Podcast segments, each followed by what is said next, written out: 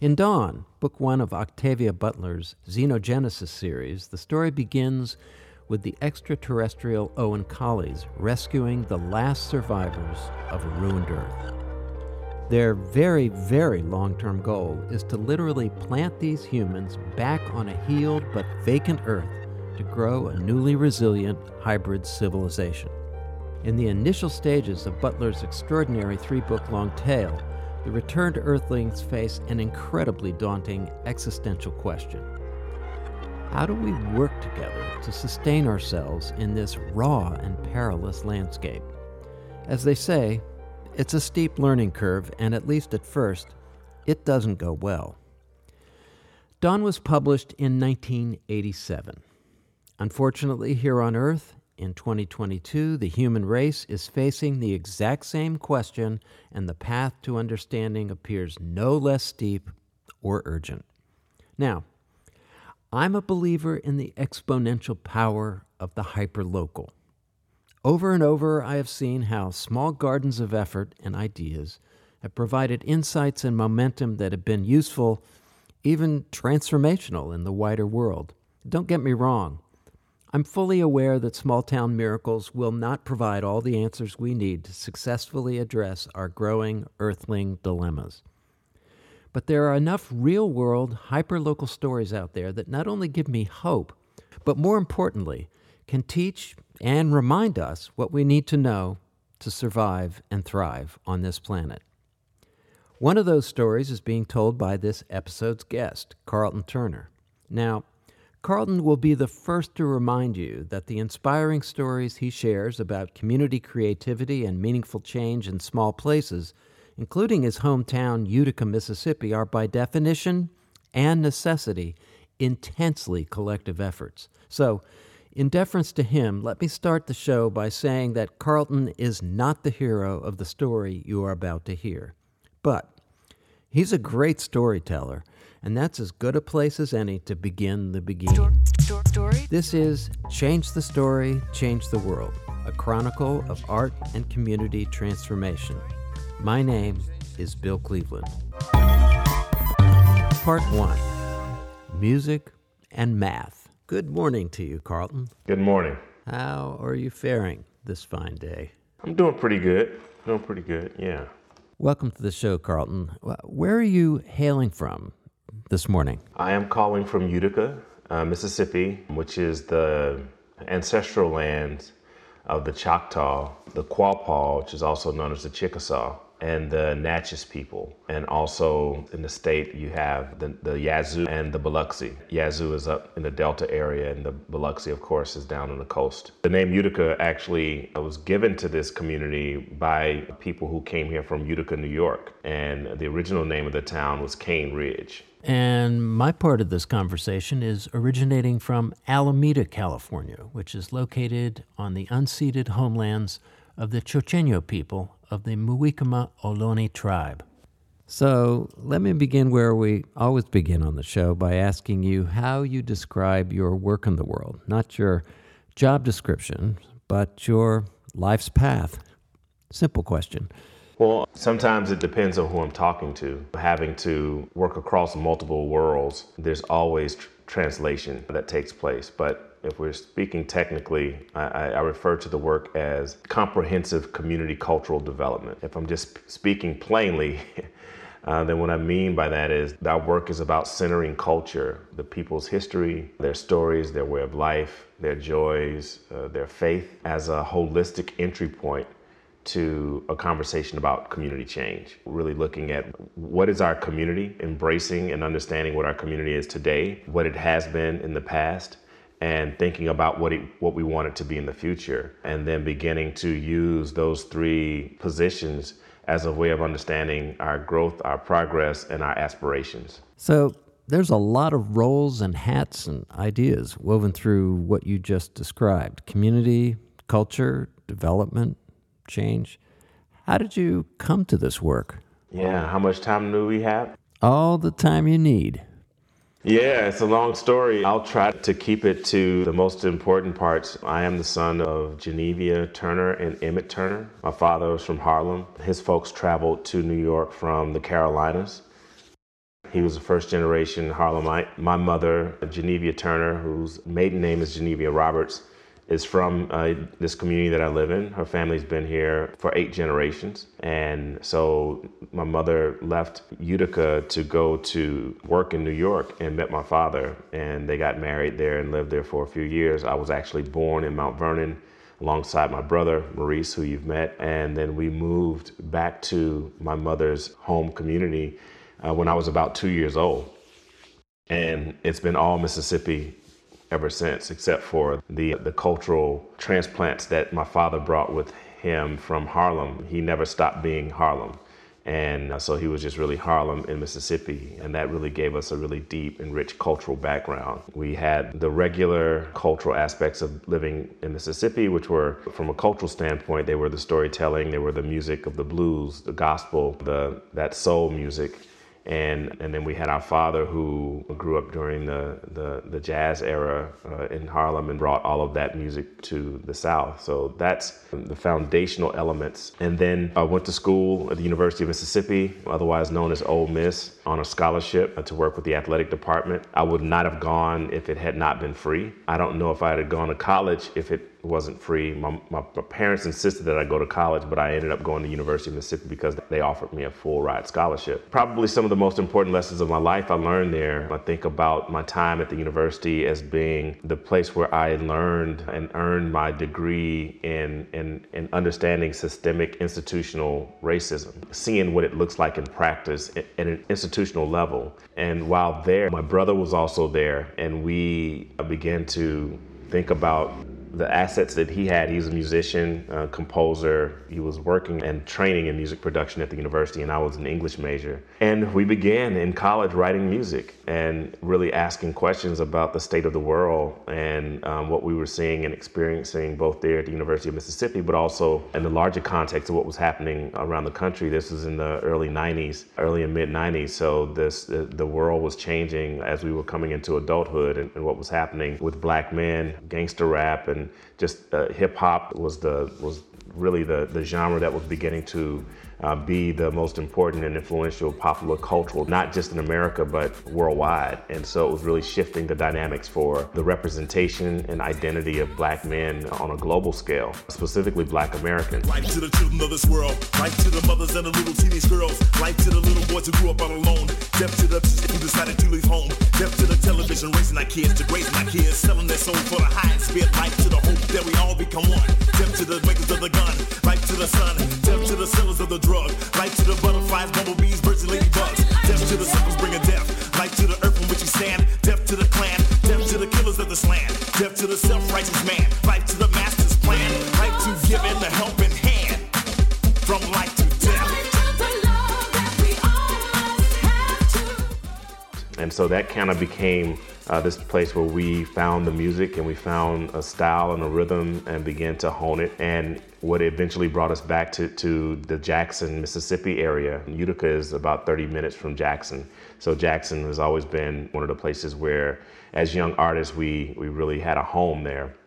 And that home was filled with people like Jolivette Anderson, who was a poet who worked with Bob Moses uh, at the Algebra Project. And we ended up working at the school that Bob was working at, working on a kind of companion project called the My Mississippi Eyes, which was founded by Jolivette Anderson. And so we worked with students doing reading literacy work. That work introduced us to everybody because Bob knew everybody. Everybody knew Bob. Wow. What an amazing opportunity. Bob Moses was a force of nature, as I understand it, uh, a legend as an organizer and as an educator, and that Algebra Project had a really unique perspective, right? The power of math and the future of democracy. He leveraged his celebrity to really advance uh, a lot of ideas about freedom in Mississippi, but specifically freedom in the 21st century, which he looked at as being both the right to vote and, and what the digital and mathematics unlocks in terms of this informational age.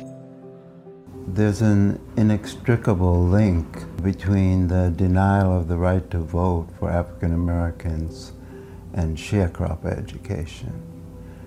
And the link was on full display when John Doar put me on the witness stand in Greenville, Mississippi in the spring of 1963.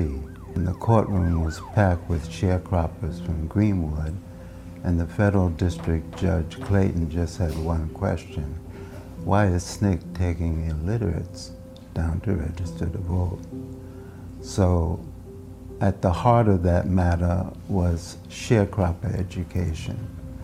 Uh, and that's an education which says you are pre-assigned work, and so therefore you get at best an education for the work which you've been pre-assigned.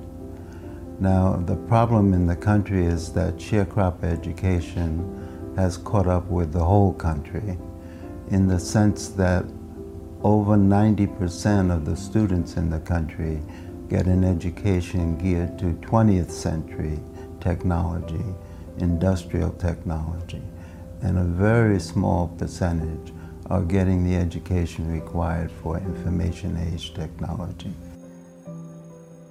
So that was Bob Moses talking about math literacy as a civil right at the National Council of Teachers of Mathematics conference last year.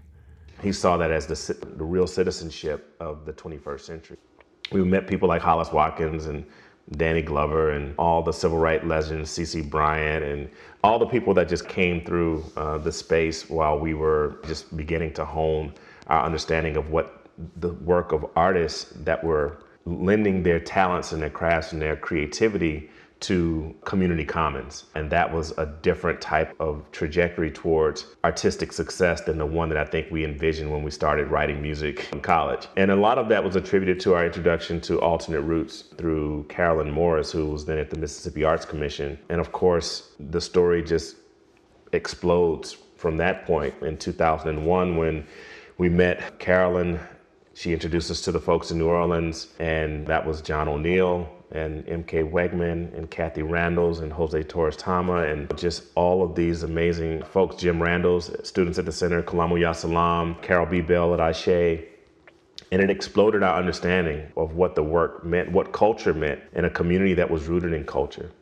And and then just alternate roots just embraced us as artists and as as Mississippians, as black men, and the relationships they just began to double time. Alice Lovelace, Nayo Watkins, who also had relationships in Mississippi and New Orleans, Kathy deNobriga, Bob Leonard, Linda Parris Bailey. If I could just break in here to point out that the lineup of folks you just mentioned is an um, is amazing. It's like an all-star team for the community arts movement of the time. So you mentioned your time at Ole Miss provided a, a primer on institutional oppression, but it sounds like the period you're describing was a kind of a sidewalk university for community cultural organizing. It's a lot of folks on that list that influenced our understanding of our work and exposed us to this this national community of artists who were doing work similar to the work that we had begun really digging into. So that's, I would say that's the shortest version I think I could share in this time. From there, Roots really just opened the space to possibility. And we, I, I feel like I'm still on that possibility train that was open through that organization. Part two alternate routes and maps. So, you mentioned alternate roots, which most of those people you were talking about were a big part of, and that you went on to lead for nine years or so. And during that time, Roots evolved from serving artists who were working for equity and social change to working really directly with communities and artists to advance community issues on the ground. Could you talk about how that evolution happened and what informed it? Yeah, I would I would extend that idea to say not just the advancement of communities, but the advancement of civilization. I, when I think about culture, I don't think about performance. I think about civilization. I think about what does it mean for a, a people, a society, what is their way of life? And what are the values that define that and ground that way of life? And, and how those values identify what our culture will be remembered for. We look back on cultures that were that are long gone or cultures that existed in, in a time before and we remember the aspects of that culture that were that have been the most influential the ones that have been the biggest in their presentation. We think about them in ways that are defining. And when we think about our culture, I think one of the things that, that the future will say about our culture, the one that we presently live in, is how commodified it is. That everything is for sale, everything is a commodity. And so I think in that practice is where we find art. The idea of art comes from this commodification of culture. Art is just, art is one, a natural byproduct of a strong cultural community. It's culture is going to produce art. It, it, it can't do it. It can't exist any other way. It's, it's like water and heat are going to make steam. That's just when you have culture, art is going to be produced. But the way that we think about art is as a product. It is, and the culture is the thing that stands in the way between the art and the commerce. And so I think the people that that have influenced me, the people that I've been grounded my work in, saw culture as the really as the, the, the development of a culture that is rich as a redefining of what wealth is and for me that's been that's been really the, the the broadest stroke of the mission that we've painted here with the Mississippi Center for Cultural Production is that we're trying to work with our community to redefine wealth, like redefine what it means to have wealth. What is the wealth that we have, and how can we begin to then re associate the outer world, re get that get that outer world in alignment with the way that we think about what's valuable and what's precious to us. And I think that's where I come from in this work. If you don't mind, I'd like to quote you on something that relates to this idea of redefining culture. This comes from a talk you made at the Culture Shift conference in St. Louis in 2016 that we're both a part of. You were talking about how our commodified culture also distorts the role of the artist. You said, the idea that any artist can think of their creation separate from a community's cultural and political context is delusional. And then you talked about a much older way of thinking about artists, which was the role of the culture bearer. Could you elaborate on that? Yeah, so first I want to give give acknowledgement to uh, Lori Pourier, who's the president of First People Fund and my sister and one of the biggest influences on my work of the last decade. I'm a proud board member of First People's Fund and a proud collaborator with Lori on a number of projects, uh, most notably the Intercultural Leadership Institute. But she taught me the word culture bearers. And it's a word that when you hear it in, in the field today, it's I attribute that to to Lori and the work of First People's Fund because she has normalized the idea of culture bearers as being held alongside what we traditionally think of as artists. But there's a difference in those two identities, but they should be both should be regarded and supported. And I think that work is due to to Lori. And what I learned in, in my time with First People's Fund is this idea of collective spirit. And it's an idea that they take into all of their work as an organization, as representative of tribal nations, re- representatives of sovereign people, and recognizing the role that the culture bearer plays in the advancement of a culture, the advancement of a community. To me, the culture bearer's role is to make sure that culture is transferred from generation to generation. That culture will always change, and change is, is inevitable. But the holding of that position is a way to remember and honor the sacred, honor the, the beginnings, honor the traditions, without moving into a place of nostalgia, but in a place of, of deep connection. Nostalgia is, oh, I remember that, that was so wonderful. And then that's a fleeting emotion. But this idea of accountability to your ancestors and to a path that they have set forth with you in mind. Like they this is envisioned for you. This we created these things because we knew that you would need them.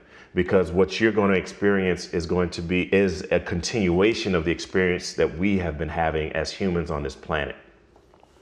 And so that accountability comes in that if the work that we're doing as organizations, as culture workers, as activists, however you identify yourself, but if you're fitting in this framework of what we think about when we say organizations like Alternate Roots and and organizations like yours and Mississippi Center for Cultural Productions and others, then the, if the work isn't grounded in the community, it, then it's self-aggrandizing. It's not it's not grounded in, in in purpose other than ego. And for me, that Uh, accountability measure comes into play when the community calls you out and, and checks you to say, hey, now you say that you're doing this on behalf of us, so where's my place in it? How do I fit? How do my ideas fit into this idea that you're bringing or this idea that you're cultivating or this space that you're creating? Where do I fit inside of that? And if there's no place for for a community member, then whatever the thing that you've designed or you've created needs to be adjusted or abandoned.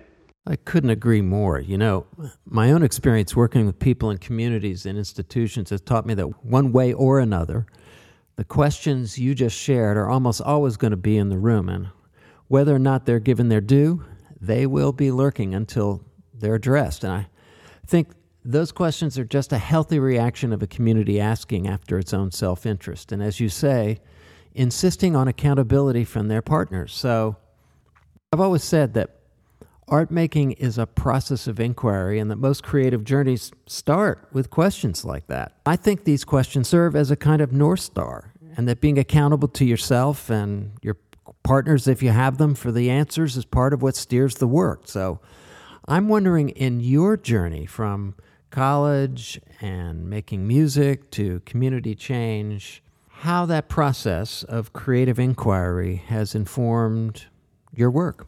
Yeah, I think in college, with my brother, older brother, about 13 months, he began asking me questions as a 20 year old, questions that I I wasn't ready to start asking. I was uh, 20 years old in college, and I'm not thinking about the social ills of the world and what my responsibility to them are. And my brother began to to ask those questions of me, to ask my opinion on, on what was happening in the world and how do you feel about that? And then are you content with the setup. Are you good with this? Is this cool? Is, is like the way that this thing is that good with you? And I feel like I've been following that thread of inquiry my for the, the next 27 years of my life. Like to today, I've been following that thread of, of, of line of questioning about what is happening and am I content with the way that it, it, it, it is set up right now.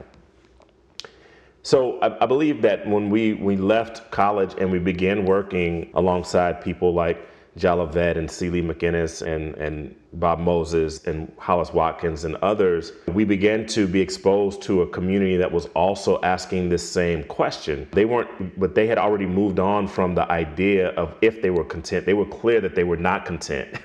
and they were now putting into practice ways to, to change circumstances, to rewrite the future. And the way that I think about it is about the work that we're doing today manifest in future vibrations and, and things begin to shift. I, the way that I understand it, it's going to take 20 years for uh, the type of generational change that our work is working towards to, to be manifested. And you see a lot of smaller change in the interim, but the generational change, then you can look back 20 years and say, yes, this is where we started. And this is where we are today, and see the, the kind of monumental movement that has taken place. I'm just thinking about how we live in an increasingly impatient world. And I was wondering, how did your roots experience shape your understanding of the nature of social change and the difference between uh, short term change and generational transformation? So I think roots helped me to really understand that. Understanding the organizational trajectory of an organization like Roots that was founded in 1976, I came to it in, in 2001, 25 years later, and in in organizational development standards, it was a 25 year old organization, but it had really just become an adolescent. If you think about age range and over the next 20 years of my involvement from 2001 to now 2022, the organization has moved into adulthood. And to see the impact of, of that organization on the region, on the nation, on the national conversation about arts, culture, and social has helped me understand what it means to do this work for not just for a moment or for a project, but for a commitment of one's life. And I remember learning some of these things and sitting with people who were there at the beginning. So sitting with Bob Leonard and Kathy deNobriga and Joe Carson to hear what the intentions were and understand that that there was an embryo of an idea that just continued to grow and develop that was being nurtured that was being provided sustenance that was given as much warmth and, and love and care as it could and all of the strife that comes along with trying to do this work in an integrated community in a multidisciplinary community in a intergenerational community in uh, a, a multicultural community over time. And so those lessons are the lessons that I tapped into as we began to develop this idea for the Mississippi Center for Cultural Production. Part three A grandfather story. So, am I right that the center, that Sipp Culture, is kind of a return to the future for you? That the Utica area is where you were raised, and you have transitioned from helping build an organization with regional and national impact to a long term initiative focused really on changing the story in this one community. So, just a little bit of background. So, my family has been in this community for as long as I imagine the descendants of Africans have been in this community. And I, I say it in, in that framework because we can trace our history back so far and then you lose track because you just don't know. But my people have been here for a very long time. This community, when I grew up as a child, when my grandfather was living, when I would go to my grandparents' house, everything that we ate came from the yard. Literally. They raised chickens, they raised pigs, they raised cows, they milked the cows, they made their own butter, they had their own milk eggs, the whole nine. Smokehouse, so they made their own bacon and ham. It was country living at its finest. And it, that wasn't an anomaly. And I'm 47, so that would be in the 70s and, and 80s. People were um, self sustained at some level. People owned land, they farmed, they grew their own food. People didn't have outrageous bills and debt. They really lived by the means that were provided to them through their environment until they couldn't which is a whole nother story, but we're not going to get into that right now. But as I grew older, as I remember these abrupt moments when my grandfather died, I was 13, all of a sudden our food table changed because our grandfather, he raised so much food. He also was a, a, hunter and gatherer, so he would go and bring back deers and squirrels and rabbits. So it was always an abundance of and a variety of delicious food, nutritious food, healthy, wild and organic food. And when he passed, everybody else had full-time jobs. So like now we're just eating whatever we can get out of the grocery store. And that wasn't just our uh, reality, it was a generational reality. As the elders died off, it or got too old to, to carry on and practice those other ways of life, we all resorted to this commercialized food production.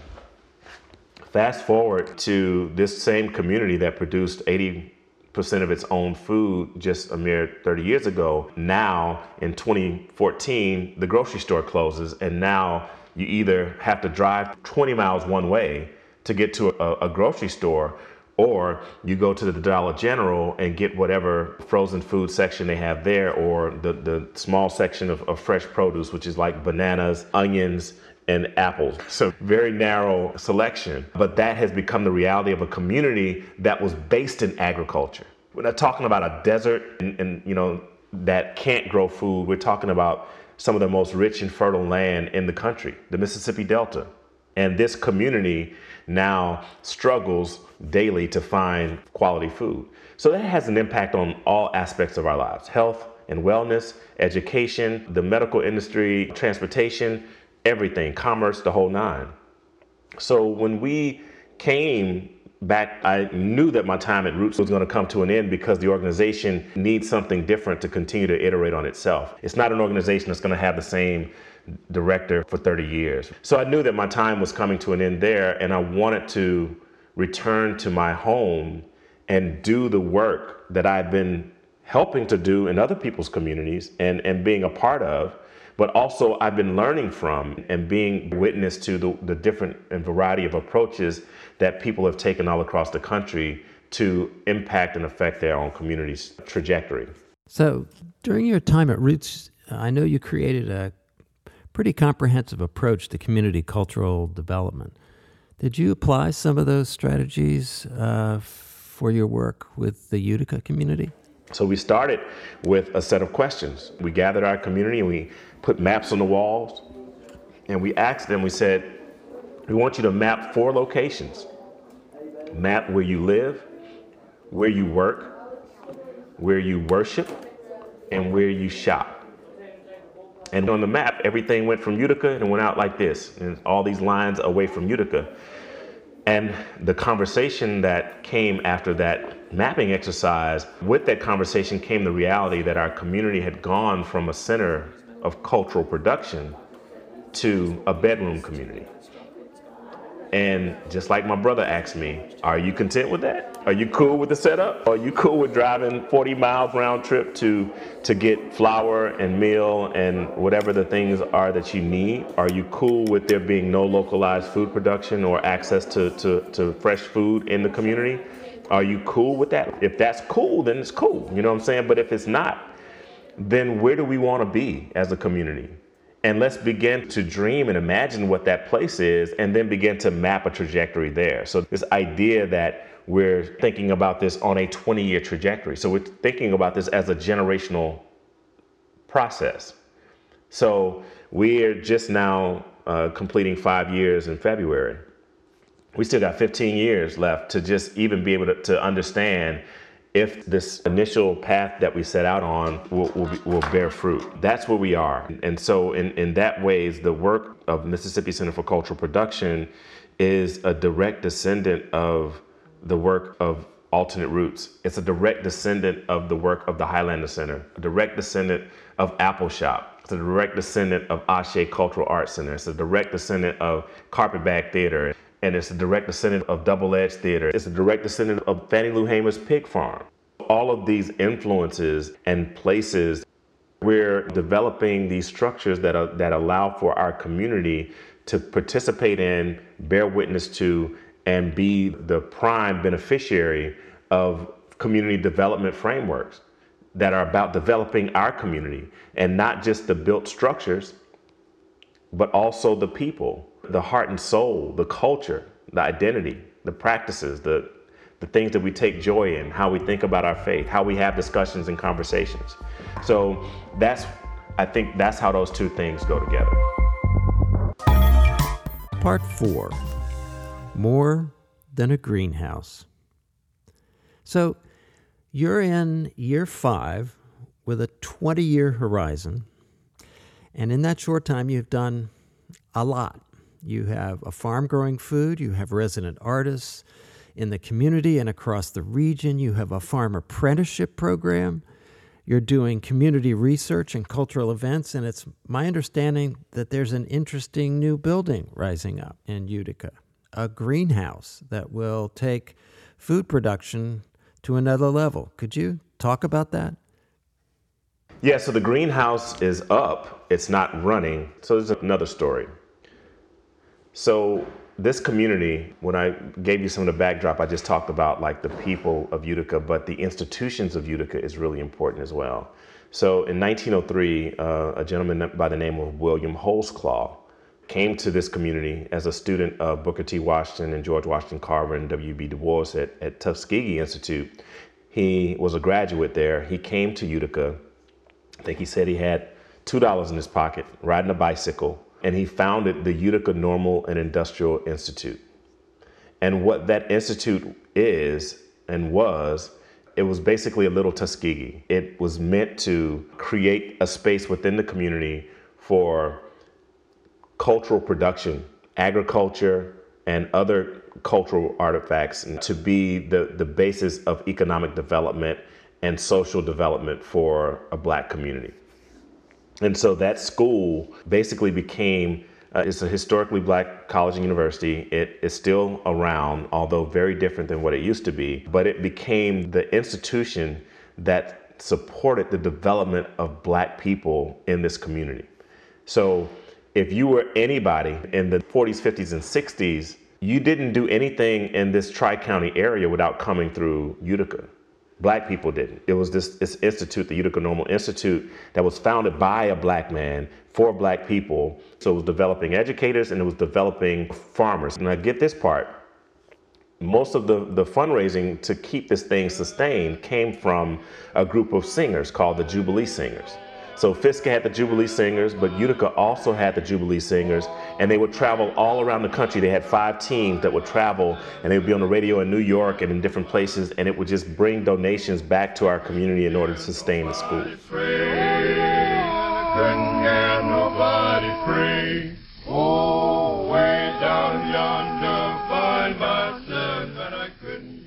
So this idea of artistic practice, agricultural production, education going together hand in hand to do community development is not a new this Sipp Culture is not a new idea. It's not a new framework. It but it builds on that legacy of this utica normal and industrial institute and the work of william holtzclaw the reason the greenhouse sparked this story is because we're currently using the greenhouse on the campus of Hinds Community College Utica campus, which is what that school is called now. And we're in the process of getting ours wired. So it's been built, it's up, but we're we're having to wire it because it's it's fully automated. Run on temperature control, it will run irrigation systems all through Wi-Fi and it'll it's going to really support the development of our work a, at a different level and provide both our starter plants and help us keep our year-round food production on the 17 acres, but also provide starter plants for the community as well and other farmers that are interested in organic growing. But that's part of our Sipp Culture Community Farm. So we do a training program for for young people. Young is relative, but people who are young to farming, and we do a training program to teach them sustainable and regenerative agricultural production small scale. When we talk about small scale, we're talking about permanent raised rows, not industrial or commercial farming in which you're using tractors to plant and to harvest. 90% of what is done is done without any power other than human power. So we use hand tools, cultivators, all those things to, to make it work. And so it's just a different way of, of thinking about growing all organic, all healthy food. So that's really where the greenhouse is, and that's where that, that program, that agricultural program stands. You know, when we use the term organic these days, it brings to mind farming, you know, and healthy food. But what you're up to is kind of a revival of an organic way of being in the world, not just for the growing part, but the ways people interact with each other and the land and the stories and the songs and the celebration that get cultivated. It brings to mind that picture of your grandfather, not so very long ago, getting up every day, tending to his crops and animals, providing all that bounty, that healthy sustenance, taking care of his loved ones with what the land provided.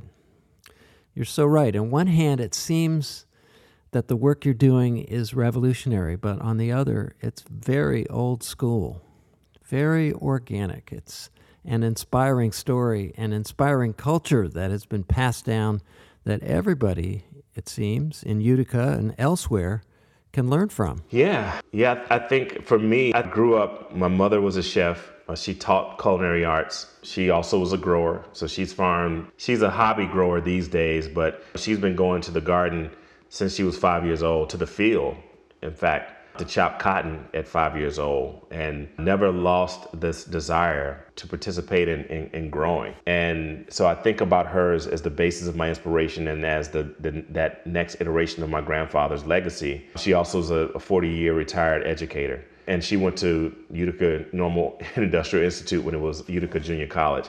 So those ideas of educator and agriculturalist, those things to me, my mother really represents. She never lost her fervor or desire to till the land and to engage in the production of her own food, and knew her responsibility to be part of a generational development for our community from an educator standpoint. For me, food and art are they're inextricably linked. I, I don't know that I've had a good art experience that didn't in some way connect back to food. Even if it's going out and seeing an amazing production, what follows that is food and drinks. And then that's when you get a chance to unpack and talk about and critique and really understand the emotions that you were having from this moment, from this performance, from this engagement. How did they compare to the emotions that your friend was having, or your partner was having, or your children were having? And and so this idea of in my mind, historically, all art was it was for a purpose. It was for some type of gathering. It was either a birth or a death or a marriage or a visitor or there was something that was happening that brought people together in these communal settings to engage in food and libations, conversations, and really, to me, that's culture. And what is produced out of that is dance and music and storytelling, the artifacts, the things that now have been extracted from those processes and become the things that get sold as products were just the natural expressions of culture in a healthy and fully functional community. So I don't see a division between food and, and, and art. They're one and the same. One one is a precipice for the other, and they go vice versa. So I think this idea that when people ha- struggle to see the connection between agriculture and first of all, it's agriculture. Its culture is embedded in the name. I don't know how many other areas or sectors have culture in the name. We are agriculture. That's I, in my mind. The first performances happened after we found ways to settle in a place and cultivate the land and work the land into ways in which it was a reciprocal relationship. Yeah, I mean, culture, the word, and the practice is at its root all about making a fertile place for growing something. The preparation, the tending, the care. That's right. It's a beautiful thing that fertile fields and fertile imaginations are siblings. It really doesn't make sense to try to separate the two. It doesn't. So this idea of growing food and, and artistic practice is to me it's an extension of the of each other. It's kind of like you and your brother. Food ways and art ways, life and stories, all connected. That's right. So art making is really a big part of Sipp Culture. You've made major commitment to embedding artists, integrating artists deeply into this work. You've have artists engaged locally, and you also have artists going out into other communities. Could you talk about how that works?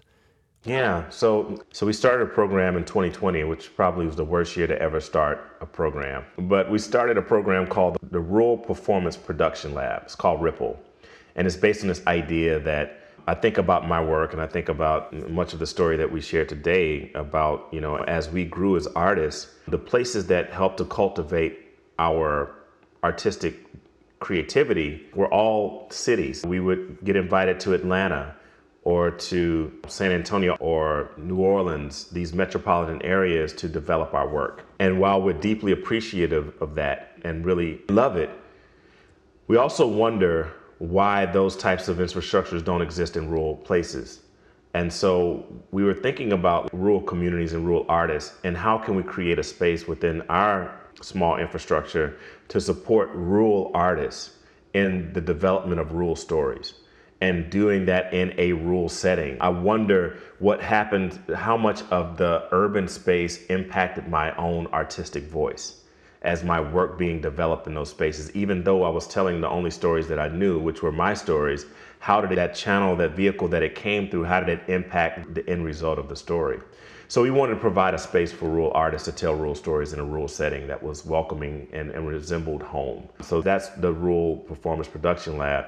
And the way that we think about that is we call it Ripple because we want this change in national narrative about the South, about people of color, about rural to be informed by the work that we are doing here in Utica. The second way that we, are working with artists is through, we, we're partnering with an organization called The Office to do a program called Artists at Work, which is inspired by the WPA program. Right. So, so that was the WPA, the Works Progress Administration federal employment program during the Depression that hired thousands of artists all across the country to paint murals, collect community stories, compose music, make plays, design buildings, all that. Yeah. And so we have two artists that we're working with. The, the, first artist we're working with is an artist named Monica Hill. And Monica is a fabric and textile artist, and they will be working with the Utica Museum, which is at which is on the campus of the Utica Institute or the Hinds Community College Utica campus, to do story uh, collecting with the community over the course of the next year. And so they'll be working probably three, four days a week on the campus down there and setting up oral histories. The second project is an artist named Daniel Johnson, and Daniel will be working with the Jackson Hinds Comprehensive Health Center, and their work really will be about establishing an arts desk within the clinic to be able to help people see health and wellness beyond just the medical intervention and into cultural and, and food interventions as well. Again, these are artists that are being paid, they're on salary, they'll be working doing their artwork that's their job is to do their artwork. But in both of those cases, they're helping to advance a critical community directive that we have here at the center, but also that our community is, is very dedicated to. So, this sounds like some of the research being conducted at the Shands Medical Center Arts in Medicine program at the University of Florida. Jill Sonke? Mm-hmm. Yeah, we're doing a similar project with Imagining America out of UC Davis with Robert Wood Johnson uh, Foundation funded interdisciplinary research project um, that we're doing in which we're looking at the role of storytelling on a community's ability to make decisions about their food structures. And so we're ending, uh, this is year three of a three year research project. We've done, we're collecting oral histories this year, but we've done community surveys, we've done focus groups, we've done all types of community gatherings over the last couple of years. And we'll, we're finishing up our research brief this summer and we'll start putting out data in the fall. Part 5 Round and Round We Go. So, one of the traditions I know that we both have in common is the story circle. The reason I bring this up is that these elements of your work, you know, community agriculture, storytelling, community theater, and music making, and the story circle all seem to rise up from an understanding that democracy is not just a political construct, it's a powerful cultural practice that, of course, needs to be practiced and practiced, which is why John O'Neal employed it in his work at the Free Southern Theater during the Civil Rights Movement and beyond. Could you talk about what the story circle means to you in your work? Yeah. You know, everything that I've done as an adult has been informed by the story circle. I've sat in so many story circles with John to watch him the early days of my introduction to Roots. We spent a lot of time in New Orleans. For my brother and I, New Orleans became our second home. We would be in New Orleans three, four times a month. And most of that was to work with, with John and Junebug Productions, but also to work with students at the center and Kalamu ya Salaam and Jim Randels. This was before Hurricane Katrina. So a lot of people started organizing in New Orleans after the hurricane we actually were there working for a few years before the hurricane came and and some of the work that John was doing with Bob Moses, with Kalamu ya Salaam, with a number of amazing activists and, and educators and artists in New Orleans were working in community using the story circle as an organizing tool to bring together this triad in which he saw artists, organizers, and educators as being the three primary components to a community development framework? Ah, I am a storyteller. storyteller. Now I say storyteller instead of liar, because there's a heap of difference between a storyteller and a liar. a liar, that's somebody taking cover things over, mainly for his own private benefit. But storytelling now, that's somebody what you're taking uncover things so everybody can get some good out of it. Yeah, I'm, I'm a storyteller. Mm. Heap of good meaning be found in the story. You got the mind to hear. That was John O'Neal as the legendary Junebug Jabbo Jones talking about the power of story. And here he is as himself on the power of the story circle. I approach almost everything through the lens of story and storytelling. Because I find that what happens when you, when you get to telling stories and working through metaphor rather than argument, um, people come to shared understanding more quickly. They start to going, oh, I could, I understand. That happened to me too. Let me tell you what happened to me and then boom, boom, boom. This is our orientation to understanding how this tool can be applied to being the centerpiece for change. And to see it in its working elements is this mastery of equity. That's what the circle does is that it it balances every voice into a community chorus. It's it doesn't allow for um, one person to dictate the conversation or to override the will of, of, the community. You have to blend in. And if you're too loud, you got to tone it down. If you're too low, you got to step it up. It's that, it's a choir. And it's just a beautiful context for a democratic process. So for me, whenever uh, my brother and I would be on the road and we would be entering into new spaces, we would begin by disassembling the circle and start and end all conversations, all engagements, all in that space and unpacking what it means to be in circle. This is this is an ancient ritual. This is a gift from the ancestors. This is who we are at our spirit and base level is sitting around a fire or sitting around a meal and as a community, understanding our relationship to each other and our place in the larger society. It's so fundamental that when you break out of that circle framework and, and get back into this master student, you know, teacher relationship, it doesn't feel safe. Uh, that's there's no safety in that type of framework. It's what got King killed. It was this idea that he was the movement and everybody else was supporting him. No, he was one of the movement. But I think for us, we adopted that practice and it became just part of the way that we showed up anywhere we show up. We use it here. We just we do a circle with our staff every Tuesday and we circle up and we check in and we talk about everything. Everybody has an opportunity to share and we do that. And that's just the way that our staff knows that every voice is important.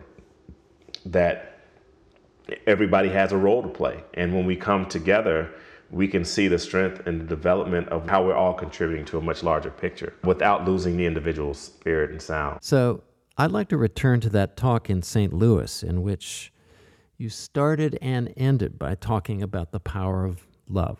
You began by saying that learning to love ourselves is the greatest challenge to the evolution of the human animal.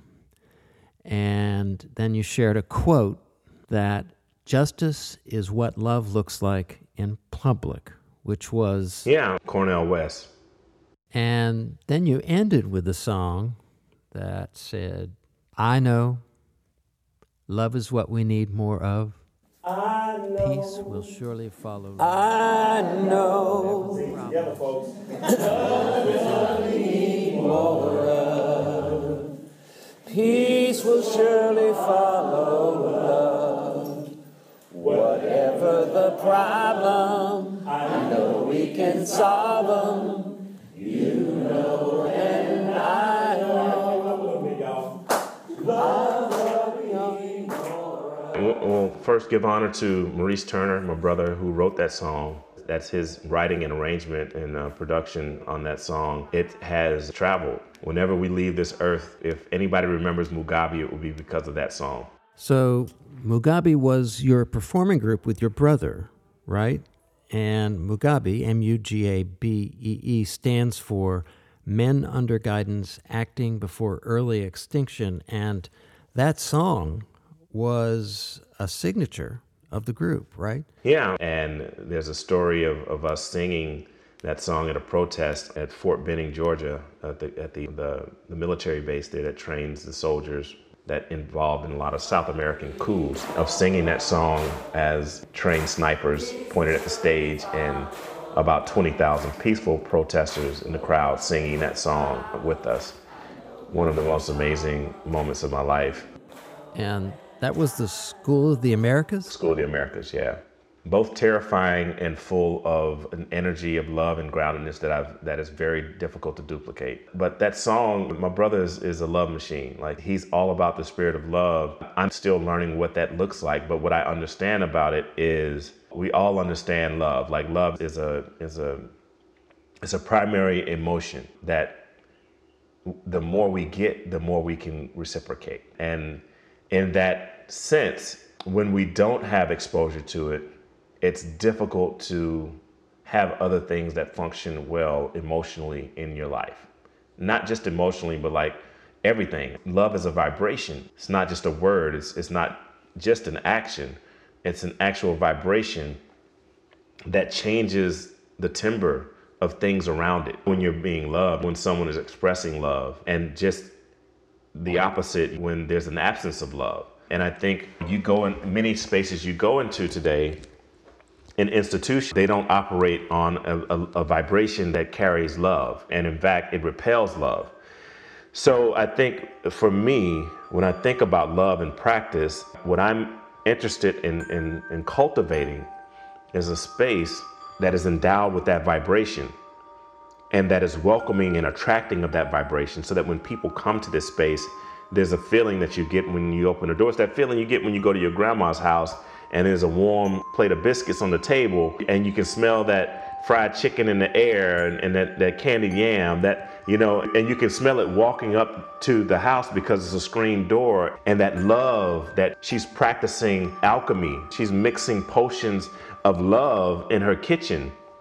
And as those things flow out they meet and, and in that meeting you're home and that happens no matter where you are. You can go to a home you've never been. You can smell the love. You can feel the love as you walk up to the place when it is endowed with love. And you can also go places and be like, that vibe and it was just not right. And so I work to cultivate a vibe that is, is based in, in, in a love for oneself and a love for others and in, in love as a tool for advancement of the species. We, we won't see the year 3000, the direction that we're going because love is becoming scarce and more scarce and more scarce. And we have to figure out ways to infuse love back into our, our work, our spaces, our home, the schools, wherever we, we gather. It has to be a space that is about loving each other, loving humanity. And that word it just gets it gets overused and misused and, and misinterpreted so much that people connect it with a weakness and it's the exact opposite. It's solid. It's grounded in, in, in infinity. Love is, has an infinite power to it that is stronger than any other emotion. And when we can tap into it and hold on to it, it changes our uh, trajectory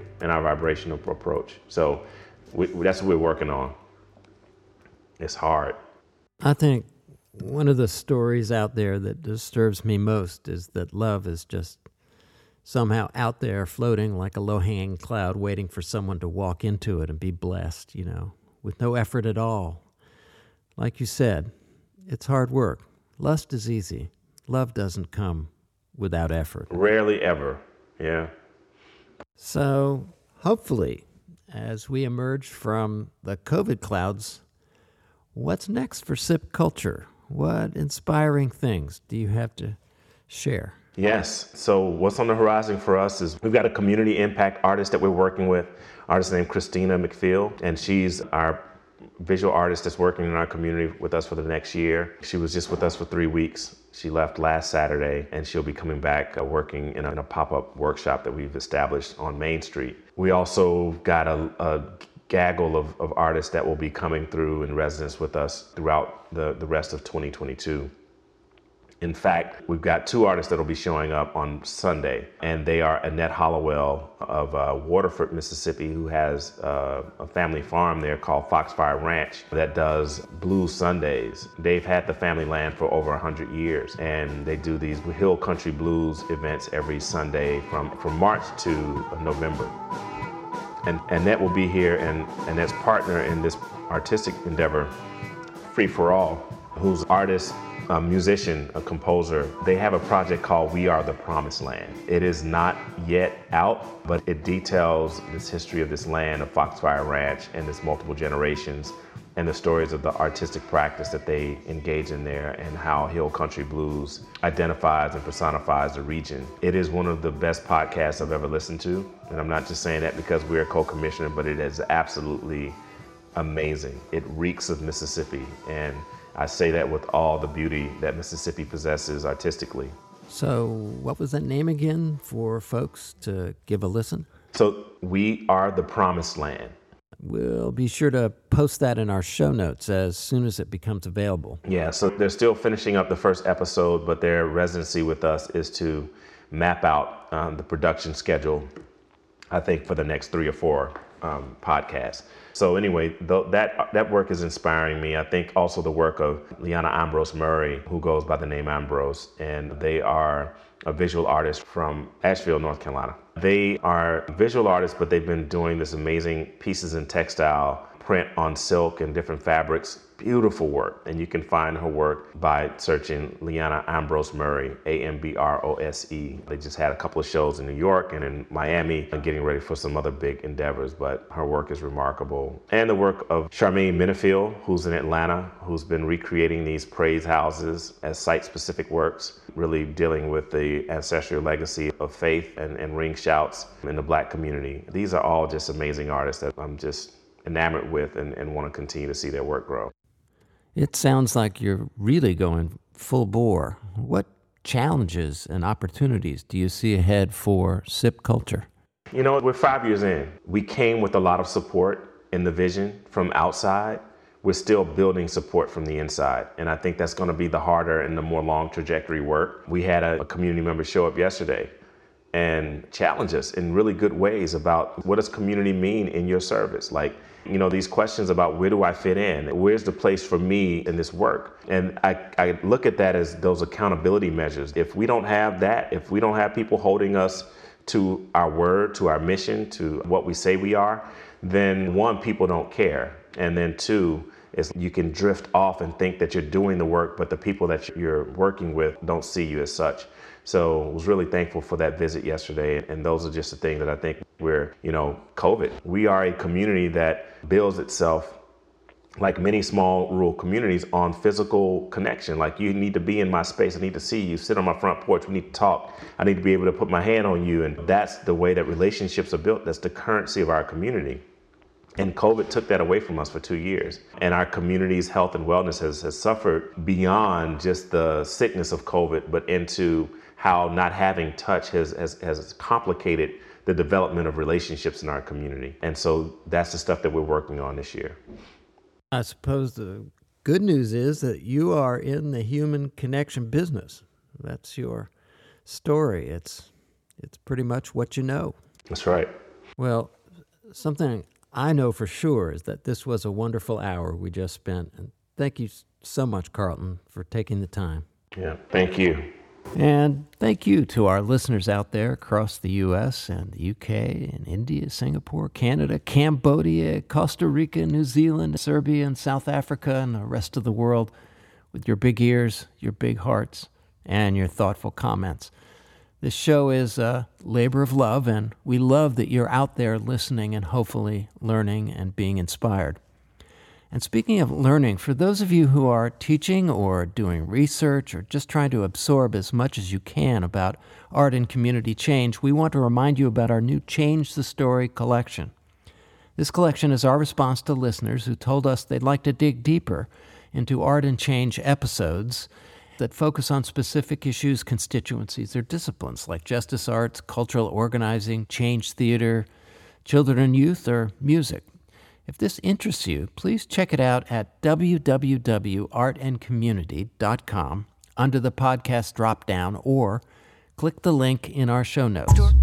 Change the Story, Change the World is a production of the Center for the Study of Art and Community. It's written and hosted by me, Bill Cleveland, and our theme and soundscape are by the stupendous Judy Munson. Our editing is by Andre Nebe. Our special effects come from freesound.com and our inspiration rises up from the mysterious but ever present presence of OOC 235. Until next time, please stay well, do good, and spread the good word.